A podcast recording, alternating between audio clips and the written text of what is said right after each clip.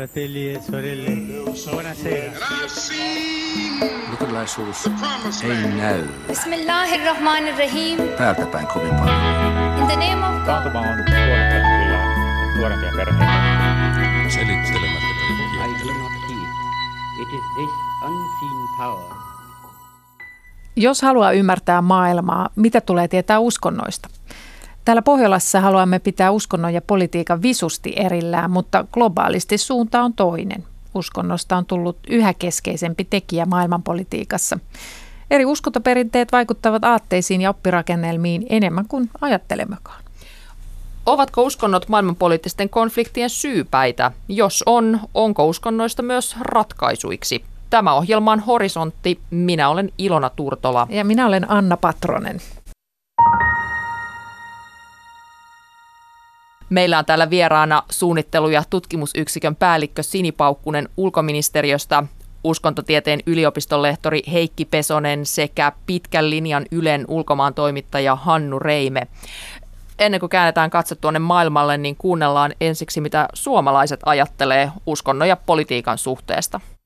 Samalla kun uskonto ja politiikka halutaan pitää yhä enemmän erossa toisistaan, niin on enemmän ja enemmän sallivuutta sille, että poliitikot itse ilmaisevat henkilökohtaisia uskonnollisia vakaumuksia. Eli tavallaan tänä päivänä ei ole niin outoa, tai se on enemmän ja enemmän hyväksyttävää, että myös poliitikot tuovat esille sen oman vakaumuksensa. Tässä mennään nyt uskon ja politiikan ihan ydinkysymykseen, ja, ja, ja sehän on, on väistämättä jännitteinen, sanoisin näin, että kaikki uskonnot, ne joka tapauksessa kertoo, että millaista on hyvä elämä. Ne kertoo, millaisten normien mukaan tulisi elää tai mikä on elämässä tavoitteellisemmin arvosta. No nämä on väistämättä asioita, jotka vaikuttavat yhteisiin asioihin ja politiikkaan myöskin. Siis ne, on yhteiskunnallisia asioita, että ei sellaista uskontoa olekaan, joka käsittelisi pelkästään jotakin hengellisiä, yliluonnollisia asioita, vaan, vaan aina siihen kuuluu arvoja, moraalia, elämäntapaa ja, ja näiden kautta me tullaan politiikan alueelle,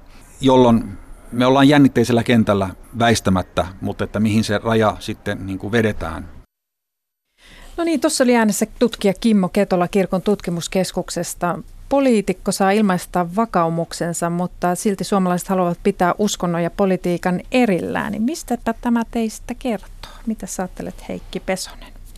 Mä, mä en ole ihan varma tuosta Kimon kommentista siinä mielessä, että, että, tuota, että onko oikeasti niin, että, että poliitikot voi, voi ilmaista jotenkin sitä omaa uskonnollisuutta, vaikka sitä uskontoa ja politiikkaa voisi pitää erillään. Että, että jotenkin tuntuu, niin kuin vaikuttaa siltä kuitenkin, että jos ajatellaan, ajatellaan tuota, ää, eduskunnassa pidettyjä puheita, mistä on nyt e, tuolla Turun yliopistossa ollaan tekemässä tutkimusta, niin siellä on kuitenkin, kuitenkin tullut esille se, että, että loppujen lopuksi sitä poli- tai uskonnollista puhetta eduskunnassa esiintyy erittäin vähän. Ja siellä on vain muutamia ihmisiä, muutamia yksilöitä, jotka tuo niissä puheissaan tai jotka tuo julkisuudessa esille, esille tuota uskonnollisia kannanottoja. Sanotaan nyt vaikka tietysti ministeri Timo Soini, joka, joka on sellainen, joka, jonka kannanotot, koska hän on siinä pestissä, missä on, niin, niin tuota, ne nousee sitten, sitten jollakin tavalla julkisuuteen. Mä en ole ihan varma, että, että onko tämä semmoinen asia, joka, joka niin kuin, uh, olisi nyt ollut merkittävällä tavalla nousussa. Mm. Mitä Sini Paukkunen ja Hannu Reime ajattelette tästä suomalaisten uh, suhteesta uskonnon ja politiikkaan? No tota, se on ehkä politiikka joutuu ottaa merkittävästi kantaa kaikenlaisiin asioihin ja tavallaan ja houkutella kaikenlaisia ihmisiä, että ehkä sellainen, että jos haluaa päästä eduskuntaan, niin ei kannata hirveän paljon tota, korostaa omaa uskollisuuttaan ja yrittää niin olla sellainen niin kuin kaiken suvaitseva mieluummin. Ja, koska täällä ei kuitenkaan mun käsittääkseni Suomessa niin vahvoja uskonnollisia ryhmiä, jotka, joita, jotka, joiden äänet riittäisi valituksi tulemiseen. Semmoisia joissakin päin Suomea ehkä onkin, mutta tota, et ei kuitenkaan sellaisia kuin esimerkiksi Yhdysvalloissa, jossa, jossa, jossa tota, nämä, varsinkin nämä evankeliset kristit on hirvittävän suuri ja merkittävä ryhmä. Sini Paukkunen. No ehkä ihan sen verran voin tähän lisätä, että varmaan just niin, että siinä määrin kun politiikka on yhteisten asioiden hoitamista, niin varmaan sitten se uskonto niin on, on, on osa sitä, mutta ei välttämättä lainkaan näkyvästi just Suomessa. No mutta laajennetaan tästä nyt sitten koko maailmaan. Sinipaukkunen ja Heikki Pesonen, teidän toimittama uutuuskirja luotaa uskonnon vaikutusta maailmanpolitiikkaan vastikään ilmestynyt, niin miten merkittävä tekijä uskonto on kansainvälisen politiikan suhteissa? No tietysti tuo kirja, kirja sinällä nyt varmaan kertoo siitä, että miten merkittävällä tavalla uskonto on mukana, mukana, mukana eri puolilla maailmaa. Että, että yhtäältä se, voi ajatella, että se tukee tällaisia tietynlaisia niin poliittis, yhteiskunnallisia päämääriä. Tämä on tukemassa niitä, niitä jos ajatellaan vaikka Intiaa tai Intian hindunationalismia tai Burmaa ja sitä Burman buddhalaisuutta tai, tai vaikka Isiksen toimintaa. Ja sitten toisaalta, toisaalta se, niin kuin on nähty, toimii pohjana tietynlaisille yhteiskuntajärjestelmille jopa, niin kuin jos ajatellaan vaikka Saudi-Arabiaa. Ja sitten, sitten toisaalta taas näkyy siinä, miten erilaiset ää, uskonnolliset yhteisöt pyrkii – saamaan jo, jonkinlaista niin kuin poliittis-yhteiskunnallista vaikutusvaltaa eri puolilla, eri puolilla maailmaa. Ajatellaan nyt vaikka Venäjää, Venäjää ja, tai Yhdysvaltoja. Sini Paukkonen. Joo, kiitos. Ehkä näin pikemminkin niin, että kyllä me täällä edustetaan niin kuin maailman mittakaavassa aikamoista poikkeusta. Luin viikonloppuna, oliko Tiitus Jelmin kirjoitus Helsingin kalliosta ja maallistuneista, niin kuin maallistuneesta yhteiskunnasta ja niinhän se on, mutta sitten tavallaan ei tarvitse kauhean kauas matkustaa, kun jo huomaa, että valtaosa maailmaa elää aivan eri niin kuin sykkeessä ja taajuudessa suhteessa uskontoon. Ja tota, jos nyt ajattelen niin kuin oman, oman työni tai ammattikuntanikin kautta ja ulkopolitiikkaa ja diplomatiaa, niin mä sanoisin, että varmaan monesti Euroopassa juuri niin, että koska aihe on vaikea, jo politiikka on vaikea, no uskonto on todellakin vaikea ja meillä pidetty niin kuin yksityisasiana, niin tavallaan näiden kahden kohtaamaan laittaminen ei ole välttämättä helppoa. Ja helposti sitten taas mennään siihen, että uskonto on ehkä nähty ennen kaikkea kuin konfliktin lähteenä pelkästään, että se on niin tämmöinen selitysvoima myös konflikteille, joissa se ei välttämättä näyttelekään niin isoa roolia, että pikemminkin voi ehkä unohtua se, että niin kuin uskonnot on sisäisesti monimuotoisia, mitä haluttiin tällä kirjalla tuoda esille. Mutta ehkä sekin, että ne on tärkeitä yhteiskuntia välillä koossa ja ylläpitäviä voimia myös. Ja tavallaan vaikka ihmisten niin kuin yhteenkuuluvuuden ja yhteisöllisyyden tarve on varmaan aika universaali ja toisaalta sitten meillä on hyvin tämmöinen yksilökeskeinen ja ihmisten yksityisyyttä korostava, korostava kulttuuri, mutta että maailman mittakaavassa me ollaan niin kuin jotakuinkin vähemmistö. Niin onko tämä uskonnon merkitys kasvanut vai kiinnitämmekö siihen vain nyt enemmän huomiota? Mitä sä ajattelet? Mä että esimerkiksi tuolla lähi niin uskonto, poliittinen islam, se on se, mitä sille tarvitaan uskonnolla lähi niin se on ennen ollut sellainen korvike aikaisempien aatesuuntien ja poliittisten järjestelmien epäonnistumiselle. Ja siellä oli arabimaissa, missä vaikutti hyvin vahvasti tällainen nationalistinen, osittain aika maallinen, kyllä niin kuin ei koskaan sanottu niin irti islamista, mutta Nasser, Egyptin presidentti, oli tällainen oikein niin kuin varsinainen tyypinen esimerkki tästä suuntauksesta. Ja tämä tällainen maallinen arabinationalismi, se, on, se niin kuin osoittautui, se niin kuin tuli omien rajansa päähän. Se oli hirveän byrokraattinen, hirveän itsevaltainen, diktatorinen ja tämä esimerkiksi Assad, Assadin dynastian valta Syyriassa ja tämä, on, tota, kaikissa näissä maissa ollut, niin se on, ne on romahtaneet, ne on, ne on niin menettäneet merkityksen ja niiden tilalle on tullut islam aika paljon, mutta se on hyvin monimutkaisen kuvia, ihan väärin sanoa niin, että Syyrian sisällissodassa olisi ollut kysymys tämän maallisen Assadin ja sitten tota, näiden islamistien välisestä taistelusta. Oppositiossa on hyvin paljon maallisia ja sellaisia, joille uskonto ei mitenkään yhdistä niitä, mutta pikkuhiljaa, kun tämä muuttui yhä väkivaltaisemmaksi, tämä konflikti sai myöskin enemmän uskonnollisia sävyjä. Tämä tällainen hyvin, hyvin mä käyn sanoa radikaali, vaan fanaattinen islam sai niin kuin, sen merkitys lisääntyy tässä oppositiossa. Tämä on sellainen yleinen suunta sun lähi nimenomaan sinä, Hannu Reime, olet tosiaan tehnyt pitkän uran ulkomaan toimittajana. Kun mietit maailmanpolitiikan ja uskonnon suhdetta, niin mikä maailmankolkka sinulle tulee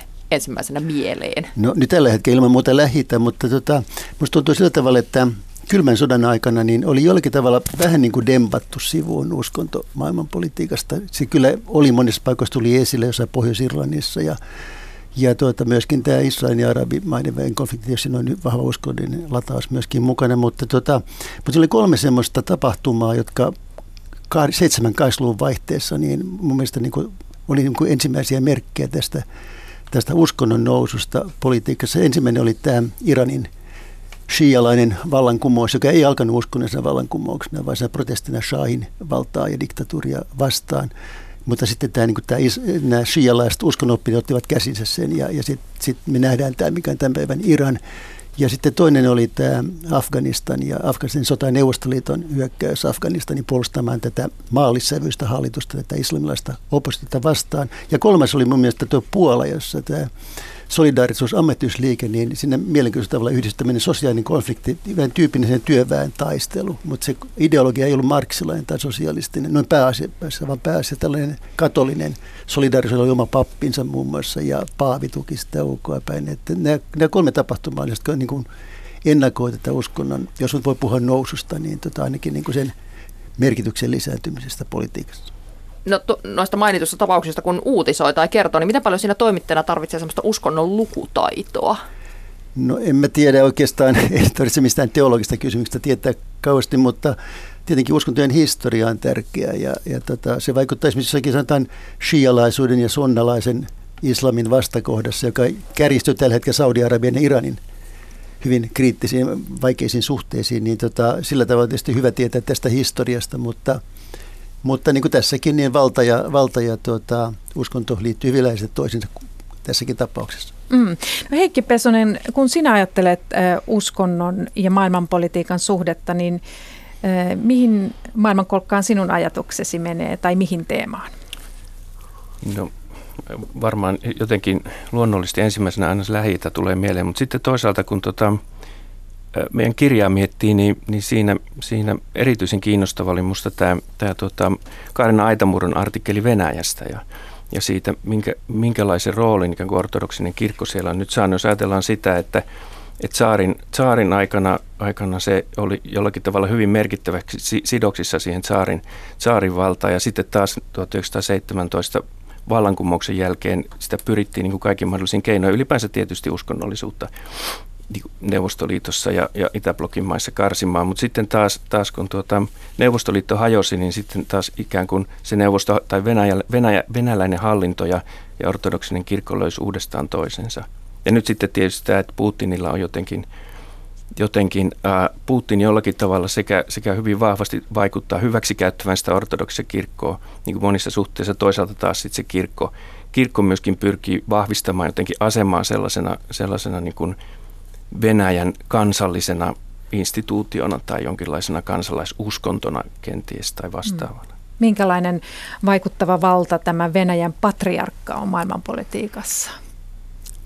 No ainakin sen artikkelin mukaan, mukaan niin kuin, tai siinä artikkelissa puhutaan tällaista kuin pehmeästä vallasta, mitä, mitä patriarkka käyttää, käyttää ympäri maailmaa.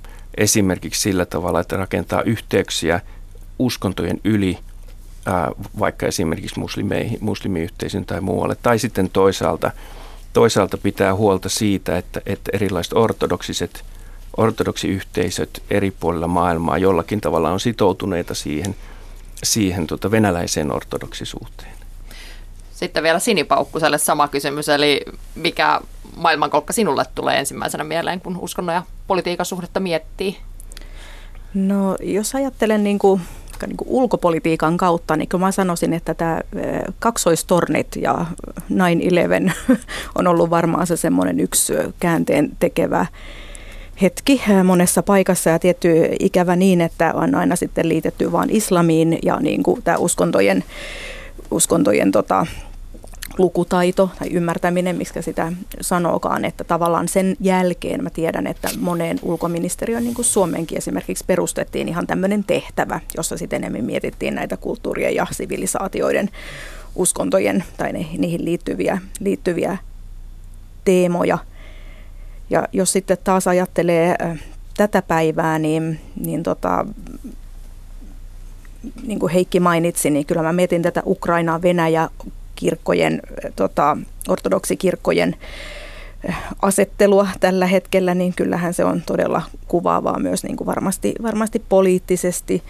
Eh, itse muistan 2010 olin Egyptissä niin kuin postilla ja siellä vieraili silloin, silloinen Suomen arkkipiispa Parma ja arkkipiispat Leo ja samaan aikaan kaupungissa oli Moskovan patriarkka Kirill. Ja kyllä silloin niin kuin tuli semmoinen tunne, että hetkinen, että kyllä on paljon, paljon merkitystä myös sillä, että missä esimerkiksi uskonnolliset johtajat vierailee, keitä he tapaa Paavi Baltiassa hiljattain tai muuta, että se on niin kuin ihan myös omanlaisensa ehkä jopa tämmöinen ö, diplomatian raide, vaikka irrallista niin kuin valtioista ja niiden tota, diplomatiasta ulkopolitiikasta, niin se on kuitenkin siinä sivulla ja rinnalla. Ja, mä olen itse elänyt pitkään Afrikassa ja kyllä mä niin sanoisin, että siellä jos missä, niin sen, sen tota, uskonnon vaikutuksen myös niin kuin ihan sieltä ruohonjuuritasolta sinne niin kuin, ö, politiikan huipulle pystyy kyllä hy, hyvin, hyvin aistimaan, että, että tota, Afrikassa ei voi sanoa, että ei ole uskontoa. Että sehän on sama kuin, että olisi olemassa. Ja niin kuin poliittiset päätökset kuitenkin tehdään arvojen pohjalta ja ne arvot yleensä sit heijastaa uskontoa. Mm. Mm.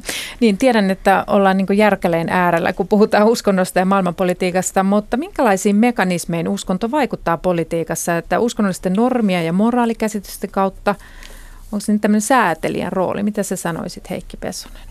No, mm, oikeastaan voisi katsoa niin kuin kolmelta, kolmesta näkökulmasta, että jos ajatellaan näitä tämmöisiä laajempia mekanismeja, että ensinnäkin, ensinnäkin se näkyy siinä, miten erilaiset uskonnolliset toimijat pyrkii vaikuttamaan valtioiden toimintaan ja, ja poliittisiin päättäjiin. Siis kirkot, erilaiset uskonnolliset yhteisöt, liikkeet, kansalaisjärjestöt, yksittäiset henkilöt, niin kuin esimerkiksi Paavi, Paavi tässä tapauksessa. Ja sitten to, toiseksi voidaan ajatella, että, että, että tota, sitten taas vallanpitäjät jollakin tavalla hyödyntää tai käyttää hyväkseen uskontoja, kun he oike- oikeuttaa sitä sen valtion toimintaa tai omaa toimintaansa ja pyrkii esimerkiksi vakiinnuttamaan se on vaikka kansallisvaltio ja kansallisvaltion asemaa tai poliittista järjestelmää. Ja, ja sitten taas kolma, kolmanneksi voisi ajatella, että, että uskonnolliset liikkeet ja varsinkin nyt viime aikoina erityisesti tämmöiset niin karismaattiset, helluntalaiskarismaattiset liikkeet, jotka on Yhdysvalloista lähtöisin, niin ne levittää ehkä tietynlaista myöskin poliittista ideologiaa samalla, kun tekee lähetystyötä eri puolilla maailmaa. Mm.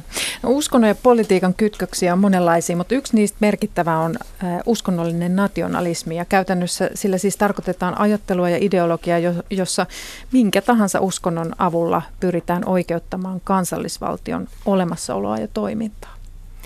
Ja uskonnollisen nationalismin voi ajatella toisessa ääripäässä, se on jo melkein rasismia, sitten toisaalta taas on buddhalaisuus, jota pidetään rauhanomaisena uskontona mutta toisaalta se kun lyö kättä kansallisaatteen kanssa, niin siitäkin tulee tuhoisaa, kuten nyt vaikka Myanmarissa tällä hetkellä, jossa ääribuddhalaiset vainoavat rohingan muslimeja.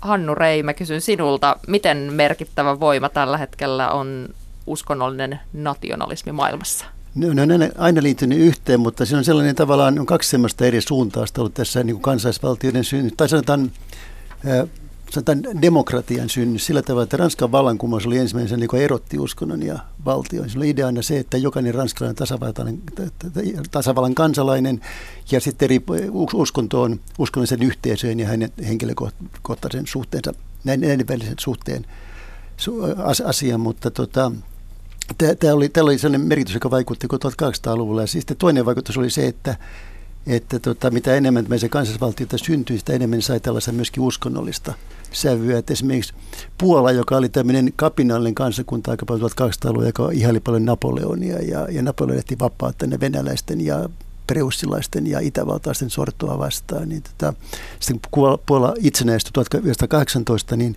se sai semmoisen sisä, enemmän semmoisen niin katolisen ja roomala, Puolan kansakuntaan liittyvän sisällön, Aikaisemmin se oli ehkä sellainen vähän niin kuin yhdistävämpi. Puolustus oli valtavan suuri juutalainen vähemmistö esimerkiksi. Ja tässä 1800-luvulla ja nimenomaan Napoleon oli se, joka vapautti juutalaiset getosta ja, ja teki heistä niin kuin julisti tasavallan kansalaisiksi. Ja samalla tavalla niin tämä, nämä ideat niin muuttuivat tämmöisiksi nationalistisemmiksi 1800-luvun myötä.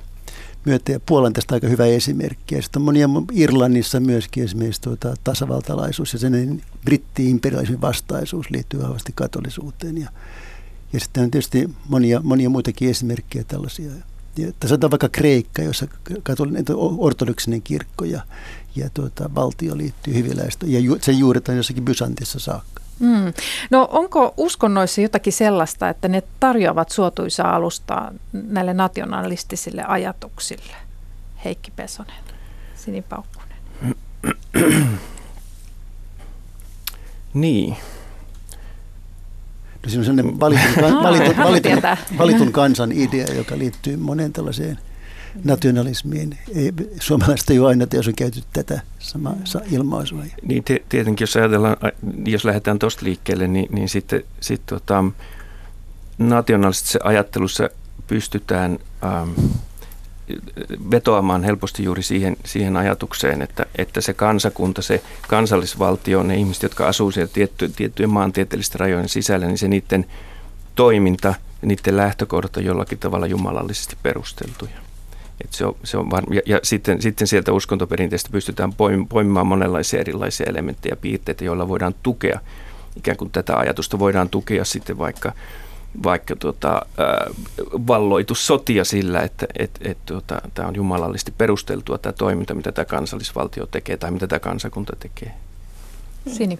Ehkä tähän voi vaan ihan lyhyesti täydentää, että niin kuin uskonto voi monesti tarjota semmoisen identiteetin rakentamisen niin hyvän välineen kehikon, mitä sitten käytetään eri tavoin. Hmm. Jumalallisesti perusteltua, näin sanoi, näin sanoi Heikki Pesonen, mutta voisiko tällaisesta nationalismista olla olemassa ikään kuin sekulaariversio? Niin, toi, tota, Markku Ruotsilla kirjoittaa siinä artikkelissaan, kun hän, hän tuota, kirjoittaa yhdysvaltalaisesta uskonnollisuudesta ja, ja uskonnon kytköksistä siihen politiikkaan, niin hän puhuu siitä, tai kirjoittaa näin, että, että se amerikkalainen ää, uskonnollisuus on tällaista ikään kuin sekularisoitunutta ää, kristinuskoa, mm. jonka, jonka tehtävänä on jollakin tavalla perustella se, miksi Amerikan kansakunta on, on jotenkin niin kuin – kaikista paras, miksi, miksi, miksi amerikkalaisuus on jotenkin sellainen keskeinen arvo tai tekijä, joka yhdistää kaikkia siellä niin kuin Yhdysvaltojen sisällä asuvia kansalaisia. Mutta se saa, se saa niin kuin piirteitä, se nousee jollakin tavalla kristinuskosta, mutta ei enää ikään kuin samalla tavalla ehkä vetoa sinne niin kuin uskonnollisiin tai uskonnolliseen arvojärjestelmään kuin mitä, mitä ehkä aikaisemmin on tehnyt. Missä tätä tämmöistä amerikkalaista kansalaisuskontoa, minkälaisissa tilanteissa sitä harjoitetaan? Niin, jos puhutaan kansalaisuskonnosta, jos, jos nyt kututaan tätä sillä nimellä, niin, niin, niin, niin kansalaisuskonto on paikannettu sillä tavalla, että on katsottu, että, että se näkyy erilaisissa kansallisissa rituaaleissa. Sanotaan vaikka, vaikka Amerikan itsenäisyyspäivänä kaikki amerikkalaiset kokoontuvat jonnekin yhdessä viettämään sitä juhlimaan ikään kuin sitä omaa kansakuntaa ja sen lähtökohtia ja olemassaoloa. Sitten se ehkä näkyy tietyissä sen kansalaisuuden tai sen kansallisuuden materiaalisissa ilmaisuissa, vaikka jos on, pysytään nyt Yhdysvalloissa, niin vaikka, vaikka tuota, Amerikan lipun kunnioituksena tai lippuvalana, jota lausutaan kouluissa aamuavauksen yhteydessä esimerkiksi. Sitten se voi näkyä vierailuissa erilaisille tämän kansakunnan historian muistomerkeille, tai George Washingtonin ää, syntymäkotiin, jo, jolla ikään kuin kunnioitetaan tai, tai annetaan arvoa sille historialla tai, tai sille jotenkin sille sen kansakunnan myyttiselle historialle. Esimerkiksi tällaisessa asiassa. Niin Amerikassa tällainen, Yhdysvalloissa on tällainen sellainen sanonta, joka on vain tämmöinen manifest destiny, joka on suomennettu sieltä kuin kutsumuskohtalo, jos oli ajatuksena että Yhdysvaltojen kutsumuksen laajentua. Levittää ty- demokratiaa. Ty- ty- niin. Ei ehkä mm. demokratiakaan alun perin, vaan la- la- laajentua vaan. Ja, tota, ja tämä on sellainen, se on asuttajavaltio, siirtokunta-asuttajavaltio niin historiasta lähtien. Ja, tota, mutta se on aika jännä, että Yhdysvallat on sellainen valtio, jossa, joka on aika hyvin uskonnollinen, mutta se on toisaalta maa, jossa uskonnot, kunnat on erotettu valtiosta erikseen, ja sitä pidetään hyvin tiukkaan kiinni. Mutta jos ajatellaan nyt Yhdysvaltain tämänhetkistä presidenttiä ja sitä, että hän saa paljon kannatusta näiltä hyvin, hyvin fundamentalisista kristityiltä, nimenomaan täällä päässä etelässä, etelävaltiossa, niin, tota, niin tuollainen, mikä me tietää Trumpin elämäntavoista, muuten se ei kovin sellaista kristilliseltä vaikuta, vaikuta kovin hyveelliseltä, mutta tota, siitä huolimatta hän saa niin kuin merkittävän joukon kannattajia juuri nimenomaan näistä kristityistä. No useimmiten uskonto tosiaan kehystetään maailmanpolitiikassa ongelmien kautta ja nähdään konfliktien syypäänä, mutta voisiko uskonnoilla olla rooli myös rauhan teossa ja kuunnellaan, mitä tästä ajattelee rauhanvälityksen parissa pitkään työskennellyt Antti Pentikäinen, joka on vasta valittu sovintoprosessia kehittävän yksikön johtoon ja tutkimusprofessoriksi George Masonin yliopistoon Washingtoniin.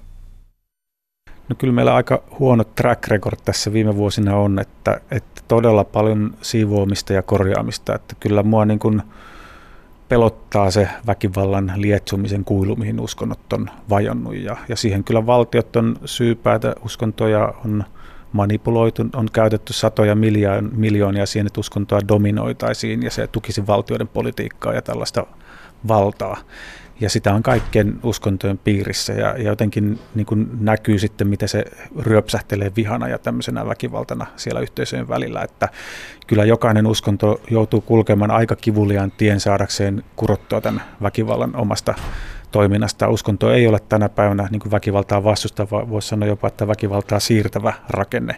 Ja kyllä se koskee myös kristinuskoa ja kristillisiä yhteisöjä, kun pikkusen raaputetaan pintaa ja katsotaan silmiin, miten siellä ihmiset, ihmiset kokee tilanteita.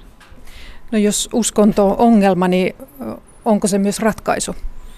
No ehdottomasti siis pelkästään ajattelen niitä rauhanvälittäjiä, joita on tavannut, jotka valtavan vaarallisissa ja vaikeissa tilanteissa tekee niin kuin uskomattoman hienoa työtä, niin tosi monella heillä on uskonnollinen vakaumus ainoana niin kuin syynä, motiivina, ja he jotenkin kokee, että se on heidän tapansa elää todeksi tätä omaa vakaumusta, että kyllä sillä niin kuin yksilötasolla on näin mittava merkitys. Sitten yhteisön sisällä, niin kyllä se sovinnossa on, mutta on tarkkaan myös sovinnosta puhuttaessa otettava huomioon, että se ei ole yhden uskonnon eikä välttämättä uskonnon omittavissa oleva asia jokaisella perinteellä. Niin kuin sanoin alkuperäiskansoilla, heimotraditioilla on joku oma sovinnon logiikkansa ja sovinnon kielensä ja sovinnon metodinsa.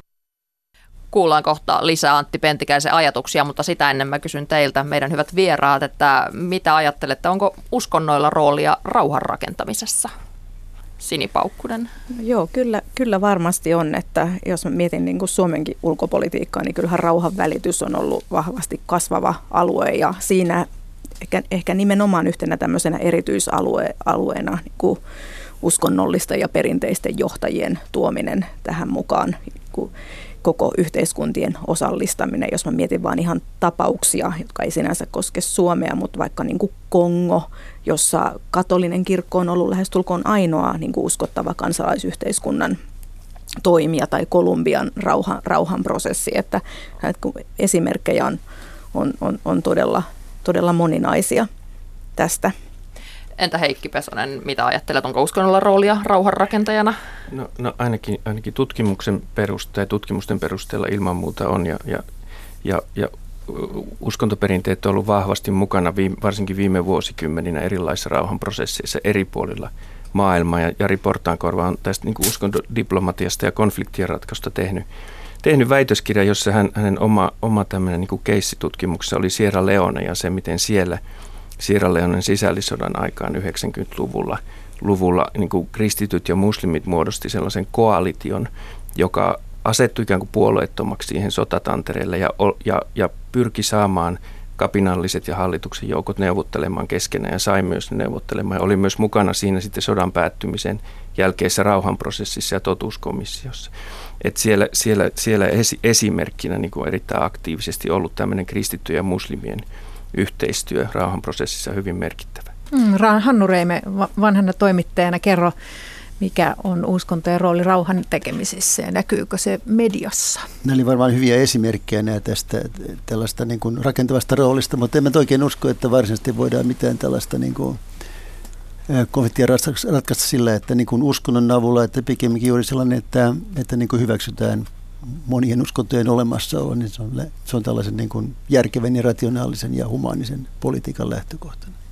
Sinipaukkunen. Ja varmaan tähän liittyy just niin kuin tämä uskontodialogin ajatus, että olennaista on saada e- eri mieltä olevat ihmiset tai eri uskonnoista tulevat tai sitten saman uskonnon sisältä eri mieliset tahot keskustelemaan keskenään. Ja näissä usein mun mielestä ongelmana se, että tällaiset uskonnollisten yhteisöjen johtajat pyrkii esiintymään usein hyvin autoritaarisesti vielä koko yhteisön nimissä. Ja se niin kuin, luo aika paljon ongelmia. Että tota, mä, esimerkiksi tämä termi, mä en oikein pidä termistä monikulttuurisuus, koska siinä on se juuri ajatus, että on tämmöisiä blokkeja, jotka, on, niin kuin, jotka edustaa kaikkia ihmisiä niissä.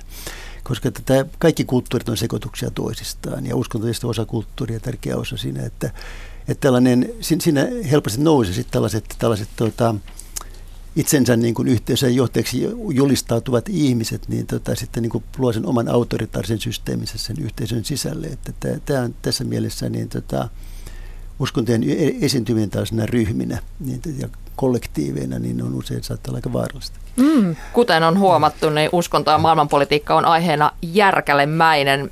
Tässä vaiheessa täytyy sanoa, että kiitos kiinnostavista pohdinnoista Hannu Reime, Sini Paukkunen ja Heikki Pesonen.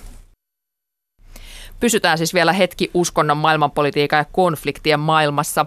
Antti Pentikäinen on työskennellyt pitkään rauhanvälityksen parissa. Hän on ollut muun muassa uskonnollisten ja perinteisten rauhanvälittäjien verkoston toiminnanjohtajana sekä YK on kansanmurhien ehkäisystä vastaavan apulaispääsihteerin neuvonantajana. Nyt hän lähtee Yhdysvaltoihin kehittämään uusia malleja totuus- ja sovintoprosesseille konfliktien ratkaisuun.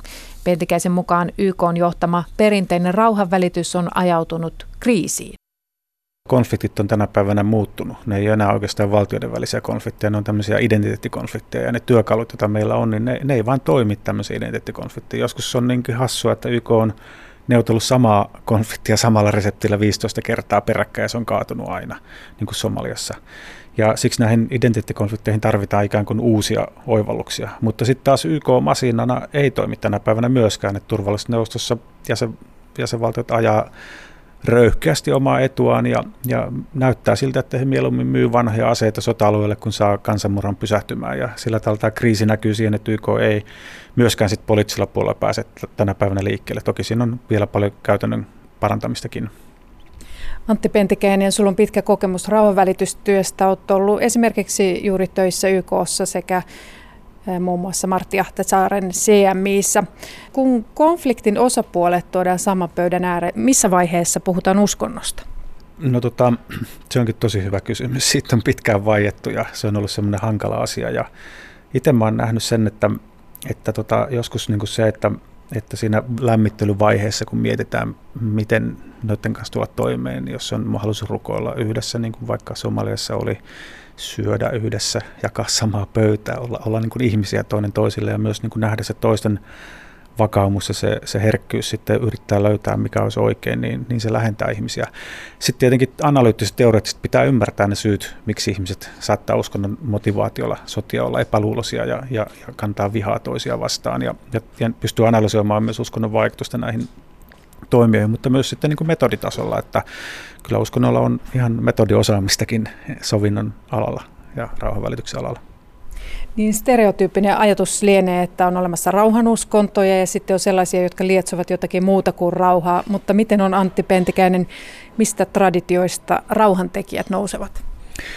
No mä oon ehkä tunnistanut rauhantekijöitä tämmöisen vahvan, mä en ole siihen keksinyt parempaa sanaa, mutta spiritualiteetin näkökulmasta, että ihminen on jotenkin tietoinen siitä sisäistä kutsustaan ja hänellä on hyvin vahva eettinen koodisto, miksi hän toimii. Ja mä oon huomannut, että tämä näkyy myös organisaatiossa. Mä uskon, että organisaatiollakin on spiritualiteetti. Että jos se on hukassa, niin sillä tehdään hyvin pintapuolisia, intressilähtöisiä tämmöisiä päätöksiä, jotka, joissa ei näy semmoinen syvempi sitoutuminen, jota onnistunut rauhantyö aina vaatii. Ja mulla on nyt, nyt semmoinen filosofia itsellä, että mulla on niin hoksottimet, että mä etsin koko ajan ihmisiä organisaatioiden vahvalla spiritualiteetilla ja olla sellainen tunne, että mä voin luottaa heihin. He on itse päätyneet siihen, että tämä asia on tärkeää, että tätä pitää viedä eteenpäin. Heillä on se kestävyys niissä vaikeissa tilanteissa ja siinä ei ole enää kyse mulle organisaatiosta, vaan miten me ihmissydämet voimme toisiamme niin kuin lämmittää tai tukea tässä työssä, joka on kovin yksinäistä pääsääntöistä.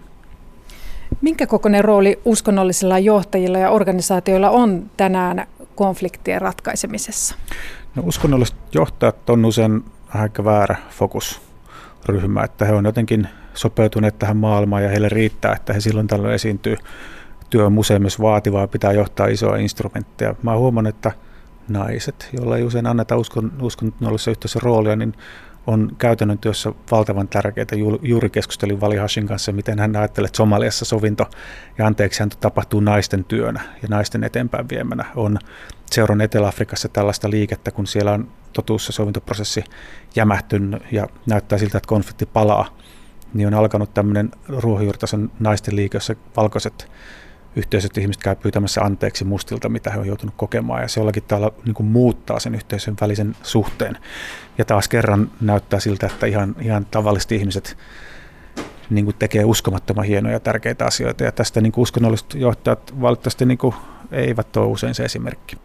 Antti Pentikäinen, onko mitään tapaa, jolla uskonnot voitaisiin valjastaa ajamaan enemmän rauhan asiaa? No kyllä se kaksi sellaista ensimmäistä askelta tulee mieleen. Yksi on se niin kuin oman sisimpään katsominen, että mä jotenkin olen itse päätynyt näihin valintoihin huoma- huomaamalla, että ihmiset sodan keskellä rukoilee apua Jumalalta. Ja sitten mä oon miettinyt, että onko se Jumala välinpitämätön, jättääkö hän vastaamatta näihin rukouksiin. Ja todennut, että ei varmasti. Hän näkee sen hädän ja tuntee sen kivun. Ja hän haluaisi, että ihmiset kuulee sen hänen kutsunsa mennä väliin ja apuun.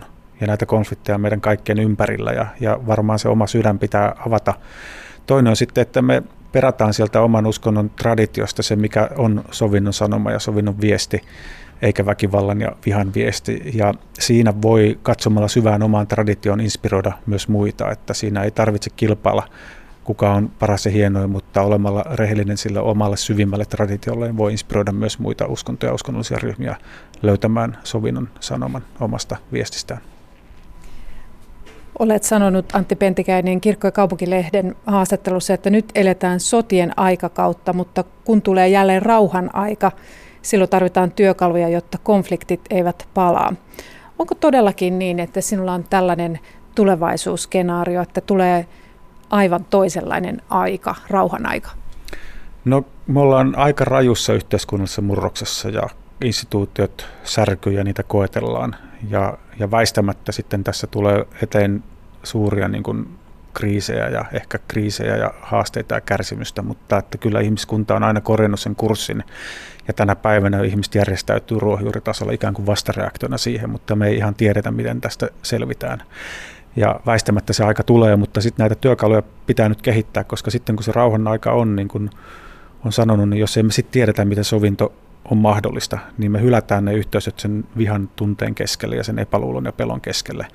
Ja sitä pitää nyt harjoitella. Siksi on valtavan tärkeää, että hän lähtee myös instituutioita. On niin kuin Diakonissa laitos esimerkiksi tehnyt kidutettujen kuntoutusten parissa täällä työtä, hoitaa kaikkein haavoittuvimpia yhteisöjä, niin tätä voidaan niin kuin opetella kansainvälisissä yhteyksissä, millä tavalla se henkilökohtaisen trauman purku vaikuttaa siihen omaan toimijuuteen sovinnon edistämisessä ja varmistaa, että ei, ei palata siihen väkivallan kierteeseen. Kriiseistä ja konflikteista suomalaiseen uskonnollisuuteen. Etenkin nuorilla aikuisilla jumalausko on muuttunut enemmän kuin aiemmin.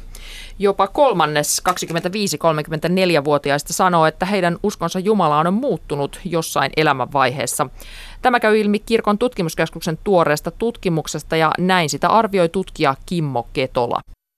No se kertoo siitä, että jumalausko on yhä enemmän tämmöinen yksilön oman vapaan valinnan ja omaehtoisen pohdinnan tu- tulos.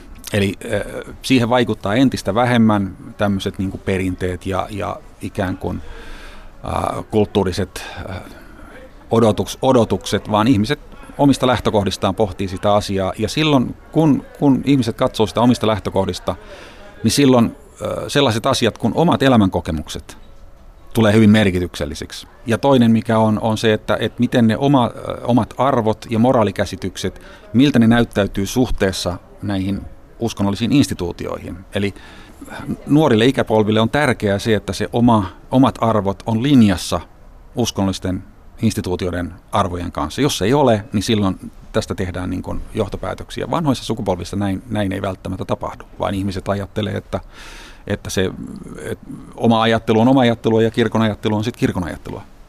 Tuo ikäpolvi, jossa tuota liikehdintää tapahtuu, eli siis tämä 20 puolivälissä ja 30 puolivälissä olevat, niin se on, onko se myös toisaalta se ikäryhmä, joka herkimmin kirkosta eroaa?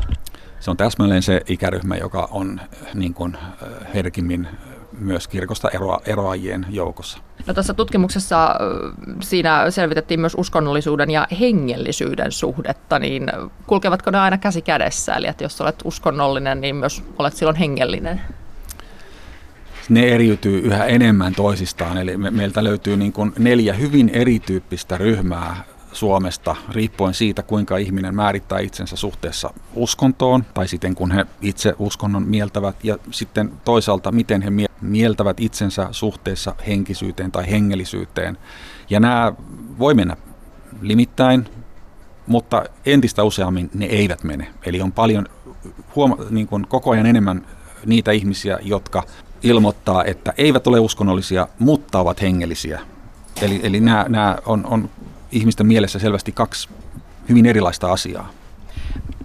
Jos on tuollainen henkilö, joka sanoo, että en ole uskonnollinen, mutta olen hengellinen, niin mitä semmoiseen hengellisyyteen kuuluu?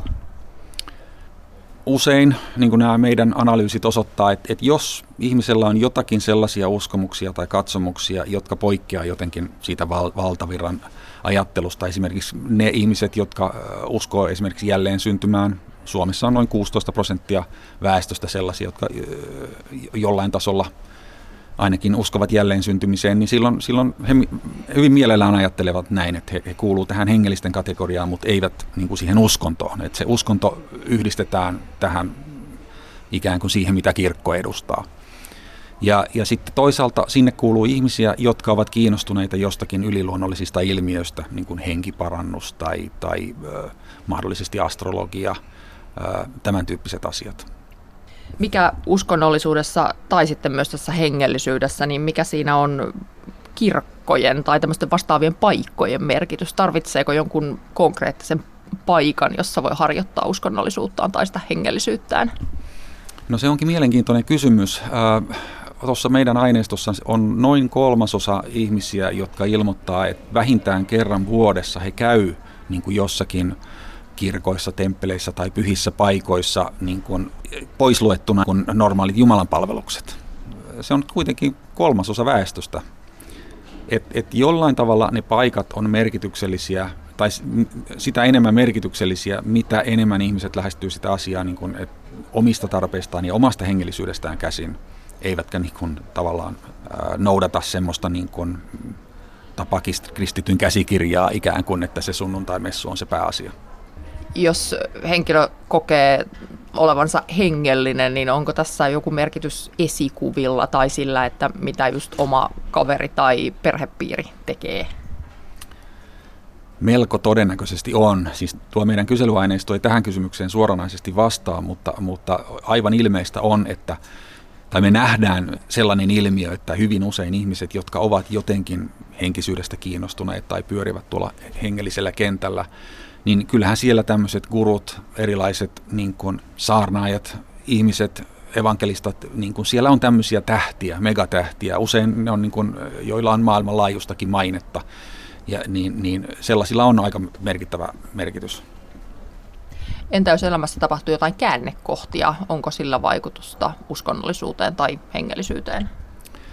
No mitä nuorempiin ikäpolviin mennään, niin sitä enemmän se uskonnollisuus ja hengellisyys nähdään tämmöisenä niin kuin omakohtaisena polkuna ja niin kuin, ö, omiin elämänkokemuksiin pohjaavana asiana. Ja silloin niillä on erittäin niin kuin suurikin merkitys. Uusi horisontti jälleen ensi viikolla. Tämän voit kuunnella uudelleen, milloin vain ja missä vain, Yle Areenassa.